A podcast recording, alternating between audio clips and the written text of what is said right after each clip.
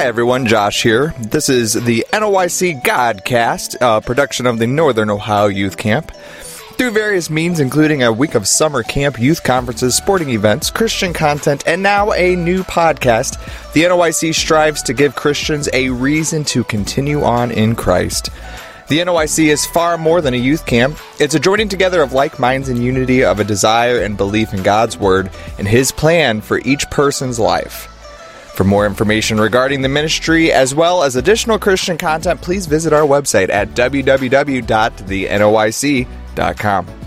I know that we just came off of Valentine's Day, and I'm sure that we all spent the day showing our moms, dads, brothers, sisters, kids, spouses that we love them. Saying things like, I'm thankful and blessed to have you in my life, or that you love them with all your heart. Today, I want to focus on a, f- a phrase that is comparable to that last statement I love you with all my heart. We have heard a very similar phrase from Christians when they speak about getting saved. They will say things like, I gave my heart to Jesus. I feel like we hear that phrase so often that we have lost the true meaning of it. But if you step back and really take a look at what that means, I think we would all be living lives differently, including myself. So, what does it mean to give your heart to Jesus? Well, let us look at some things that your heart is in control of. Your physical body cannot function without your heart. No matter how smart you are, fast you are, or how artistically talented you are, you cannot do any of those things if you do not have a heart providing blood to those parts of the body that make them work. So, when you give your physical heart to Jesus, you are giving all that you are able to do to Him. You are giving all your smarts, creativity, agility, social abilities, and any and all abilities to Jesus. He wants you to use all the things to glorify Him, not you. Not only does your heart control your physical body, but it also controls your spiritual body. Your spiritual heart is in control of some pretty important functions. It controls your conscience, your intentions, your biblical understanding, your desires, your flesh. When you give your spiritual heart to Jesus, you have given all your wants, desires, intentions to Him. They are no longer yours to control. Once you give Jesus your spiritual heart, He wants to take all the evil and sinful things out and replace them with Him. So, how do we make sure that we have truly surrendered our hearts to Jesus? Well, take a look at your life. Where do you allow God to flow through you? If God is in com- complete control of your heart, you will see Him in everything you do. There won't be some things that are God things and some things that are me things. Are you allowing God to use you in your talents? Maybe you're very intelligent. Are you using that to learn more of the Bible? Or maybe you're musically inclined. Are you using that for the glory of God?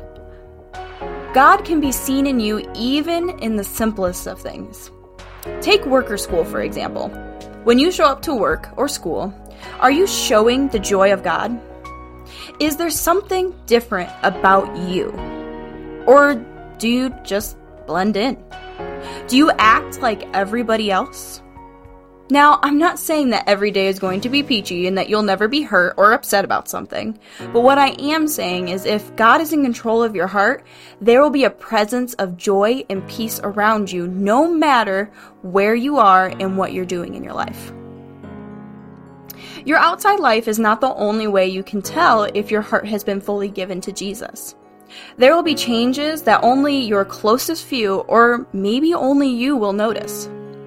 When your heart is fully surrendered to God, your desires change. You will notice that you want the things of God. Maybe instead of spending umpteen hours watching TV, TikToks, YouTube, or even just reading other books, you'll want to spend your time in His Word, listening to Christian podcasts or music or even preaching. If your heart is surrendered, your so- selfish desires will fade. No longer will you want everything your way, no matter who it affects. You will want to do things the way God wants them done, not the way that you want them done or the way that is the most logical to you. To have a fully surrendered heart isn't easy. There are a lot of challenges that come with giving your heart to Jesus. The biggest challenge we face is ourselves. This is because our heart is naturally sinful and selfish. We want to try to fit our sinful nature into God's plan, and that just simply doesn't work. Therefore, we must give our hearts fully in order to be in His will. God's plan is not always comfortable. It isn't going to be fun. It, to be honest, God's plan might just leave you feeling like He knocked all the air out of you. But if we give our heart, our desires, our physical abilities, you name it, He will give us the ability to say, It is well with my soul. No matter what we face, God wants your heart. All you have to do is give it to Him. Today's considerable quote comes from Jeremy Camp, and he writes I hope you are encouraged to surrender everything to God, even what you never thought you could give up. Head over to the description of this podcast. There you'll find today's featured content, which is a song by Maverick City Music entitled Have My Heart. Well, friend, thanks so much for tuning in today. We're so glad to have you along with us this week. Hope your week's off to a great start.